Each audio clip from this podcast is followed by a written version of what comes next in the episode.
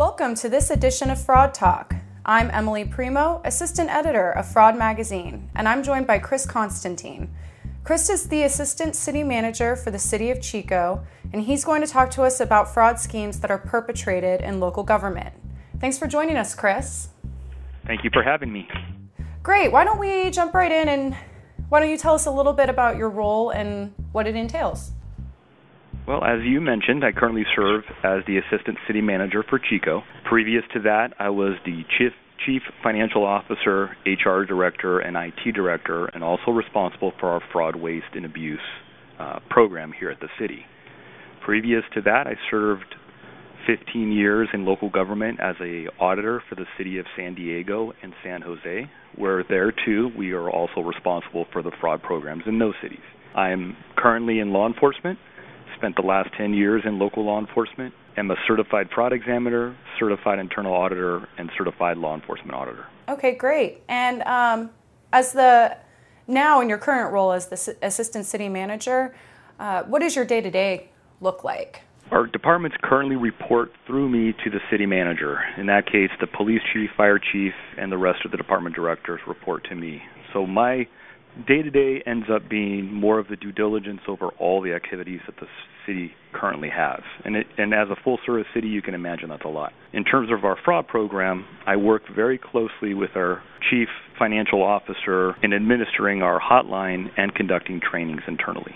You mentioned the hotline, and our report to the nations actually states that a tip is the most common form of reporting frauds. Do you find that having a hotline in place in your organization has been really helpful when it comes to people reporting fraud? It has been helpful in terms of providing an avenue where people can report. In terms of what brings cases to our attention, our hotline is relatively new, and without proper education of both our internal and external customers, our residents, they don't necessarily know that that's the best avenue to get a quick response to their concerns. And so we now, I would say that as opposed to the 40 plus percent where the global study found tips being of a benefit to identifying fraud, Ours is probably more along the 10 to 15 percent, and we're finding other cases where we're doing our due diligence, or a supervisor identifies something and brings it to our attention, as well as a resident. So, to jump into fraud at the local level, can you tell me a little bit about how fraud at the local level of government differs from fraud at the state or federal level? As you can imagine, that both the federal government and the state are much longer, larger than any local government, except for maybe the top 10 cities in the country. And because of that, you'll find a lack of a dedicated department or function that's responsible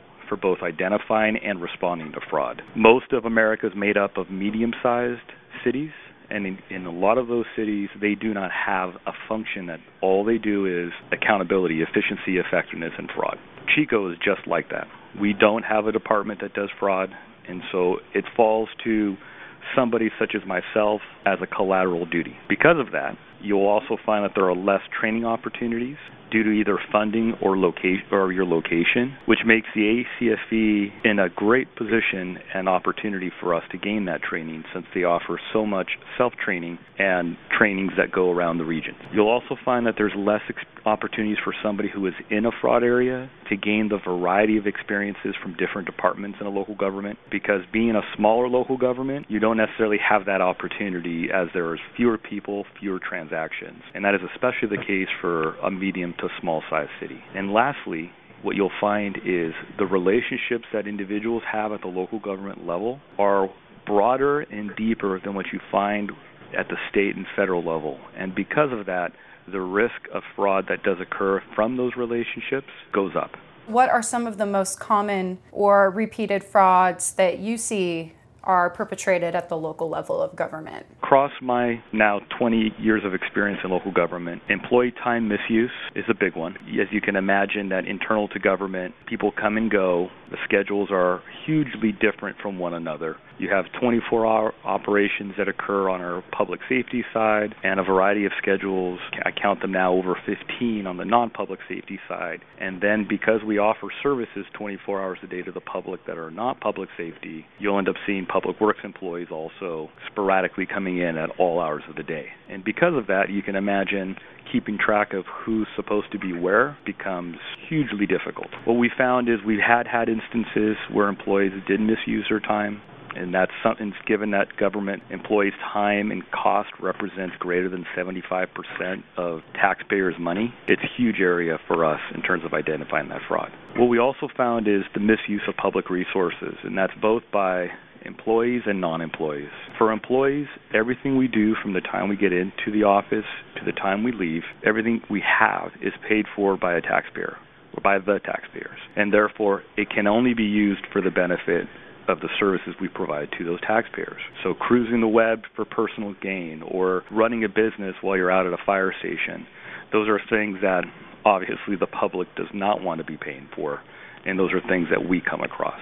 In terms of purchasing and contract fraud, including all the services we provide, this is a huge area with an opportunity for fraud to occur. We have come across opportunities where employees have bought items and used those for their own personal business. We've come across external vendors who have provided services that didn't meet the standards that we had in our request for proposals when we went out and awarded that service to those individuals. Definitely an area where there are huge dollars that are subject to fraud. Workers' compensation. Employees, you can imagine, that work 24 hours a day outside protecting our lives get hurt on occasion. And in getting hurt, you do find that sometimes it's more lucrative for them to stay out and not come back. And therefore, you run into cases where we're paying out on workers' compensation where we should be having them back in the office working.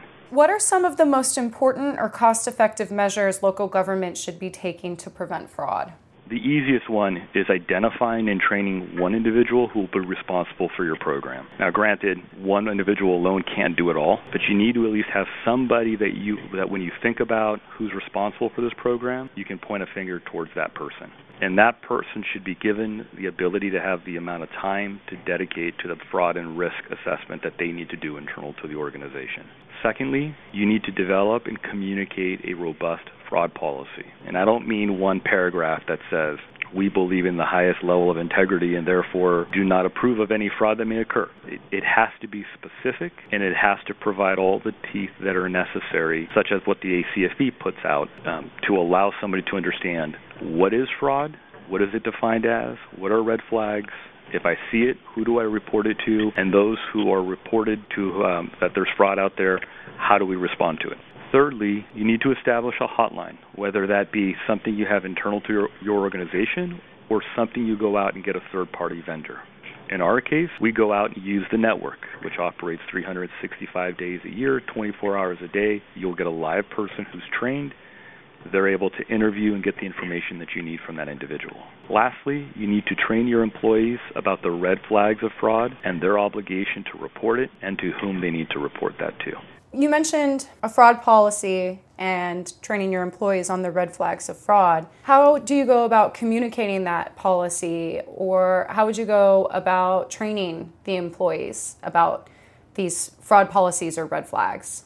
In this day and age of technology, emailing a link or emailing a policy to every single employee that works for you is simple and costs nothing. We we do that internally. We also publish that policy on our web page. It's one click off of our main page where anybody whether it be an employee or a resident could go into and find how to report it, identify what the policy is, and eventually where we it, it is where we will include online training. In terms of training internally, government hasn't been known for providing a lot of training opportunities to employees on a wide variety of areas. Fraud is obviously another area. But we find that employees welcome having the opportunity to step away for an hour or even for a full day to receive training on a topic such as fraud because they one don't know what it exactly is and two don't know how would I go about identifying and responding to that. And so when we offer those type of trainings, it's highly valued by employees.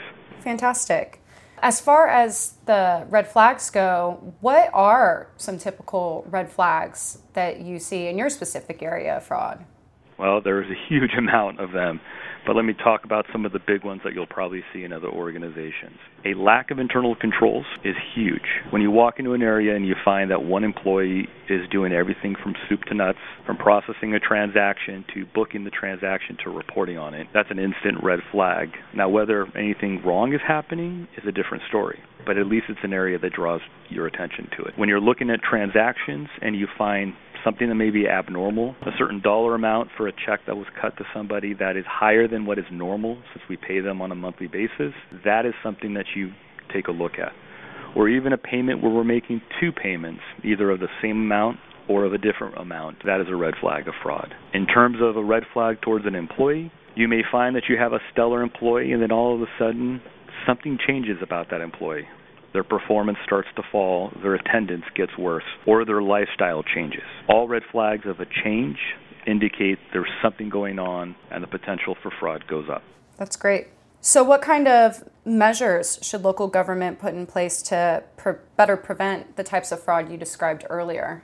So, I took measures as things that we could do to help prevent fraud, not necessarily some data type of metrics. And so, training across the organization, I, all I can say is training, training, training. This is a complex area. Fraud can occur in so many different ways.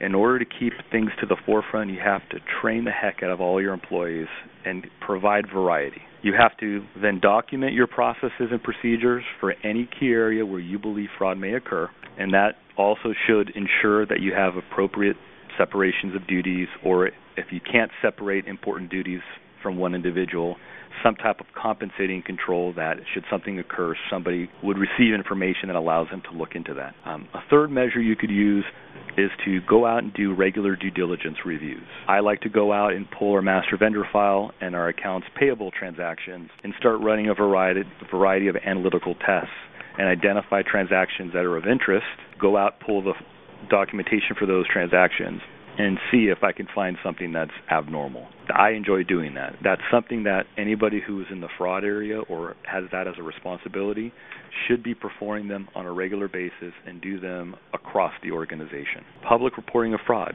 is a fourth measure that needs to be there. When you identify a fraud, and I've seen this in a number of organizations, we do this in San Diego and I've seen it all across the country. You've investigated the fraud, you've identified the root cause, what happened. You need to turn around and publicize that back out to the organization to show the organization and its employees that we take this seriously, we do respond, we do find it no matter what its complexities, and that somebody will be held accountable for it. Now, you don't necessarily provide the names of individuals or information that may allow people to figure out who it is, but you need to provide enough that clearly communicates and conveys this is not acceptable. There's two other areas that you could also work towards contracts. Most of what we do in government that involves any dollars of consequence have a contract. On the personnel side, it's a memorandum of understanding with an employee group that specifies all the rights and privileges, compensation that you have with those individuals. On the external side, it's a true blue written contract. What you need to ensure you have in those contracts are requirements for detailed accounting of the time and deliverables that are billed to your city or local government. So when somebody is billing you for the time they spent on something, you need to know exactly how much time, where, for uh, for what type of activity. The same way that you would do if you were asking somebody to deliver a work product to you. Show me how much time for what aspect of that project so that somebody can assess whether it's a reasonable amount of time and money that you spent on those activities. And then lastly, you need to ensure that all your contracts have a right to audit and document retention clause. The worst thing that you could find is to enter into a contract with somebody, find that something doesn't really look right, then try to go out and obtain documentation or the ability to look at their finances to determine whether something is wrong, and then to have them respond back from their attorney, I'm sorry, your agreement with us doesn't provide you the right to come in and audit our information. That makes it a whole heck of a lot harder to be able to identify whether fraud occurred with that external vendor. Okay, those are really good. You mentioned first off that all the different types of roles you've had in the anti fraud arena. So, can you tell me some of the challenges you faced along the way? There's really two. One that's always a challenge, no matter who you are and where you are, is keeping fraud awareness at the forefront of employees' minds. As you can imagine, in this country, the amount of hours we spend at work has been going up over the last few decades. The amount of activities we per- are performing go up, and now we're adding fraud to the whole litany of activities that I'm asking you as a supervisor to perform. It's obviously not going to be the number one thing on your list. And so trying to keep people aware of it, mindful of it, has definitely been a challenge. In my current role, now effectively as the chief operating officer of this city, finding the time to be able to do due diligence reviews in a variety of different areas across the organization has been really difficult. And so I'm left to now trying to identify other employees who I can train and encourage to conduct those due diligence reviews. However, the lower you go in an organization, the less the authority and responsibility those people have, and they're just as overworked as you are at the top. And so in order to address some of those, my recommendation is if organizations want to take fraud seriously in their organizations, hire dedicated individuals with the skills and training, preferably those with CFEs, to just do this 24 hours a day. I think that's fantastic advice. And then finally, what advice would you give to those looking to enter into this profession? Well, whether you're a new employee or somebody who has been in the area or just somebody who wants to change professions, there are some basic personal fundamentals of a good fraud examiner. One, they are always professionally skeptical. And so anything they look at, they're always processing in their minds what it is, why it is that way, and ensuring that it's what they believe is well thought out. They have a trust but verify attitude. So you may be told something sounds completely true, you're not questioning that person's integrity, but you're going to go where you can and verify what they're telling you is true. This isn't look at Wikipedia. Oh, it's well, if Wikipedia says it, then it must be true. No, you go out to the source documents and prove that either it's right or wrong. You have an attitude of wanting to learn everything. So you may be a artsy person, but you have to have the desire to also want to learn data and analysis. You may be a science person, and you have to have the ability to want to learn public safety. That person that broadly just wants to be a lifelong learner is definitely a good personal skill for a good fraud examiner. And then lastly, for at least the personal uh, fundamentals, you have a high level of ethics and integrity. You want to do the right thing, and it would be difficult for anybody to get you to do otherwise. In terms of an educational and training base, a good background in government, accounting, and finance, for obvious reasons, an understanding of some of the fundamentals of fraud. And if, if you're early in your career, it means learning the basics. If you're intermediate or late in your career, getting your CFE and taking some of the advanced courses that the ACFE offers. You want to also have the ability to do risk assessments to understand how to do those. You need to have solid writing skills and what's becoming even more important now in the future, solid data and analytical skills. Lastly, you need to learn about the organization or function that you'll be working within. If you're asked to go into the police department as a finance professional, you not only need to know your finance area, but you need to know broadly all the different areas within the police department and the functions that occur therein, so that when you're looking for the potential of fraud or a red flag, you have enough of an understanding across the board to be able to identify it, even if it's in an area that you're not within. Okay, that's great. I really like the always when people mention the ethics part because it's so important. And we teach ethics and compliance so heavily in the ACFE, so I'm glad that you mentioned that.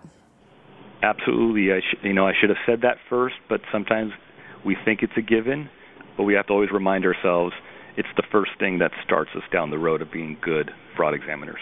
Thank you, Chris, for joining us today, and thank you to our audience for listening to this month's edition of Fraud Talk. We hope you'll join us next month.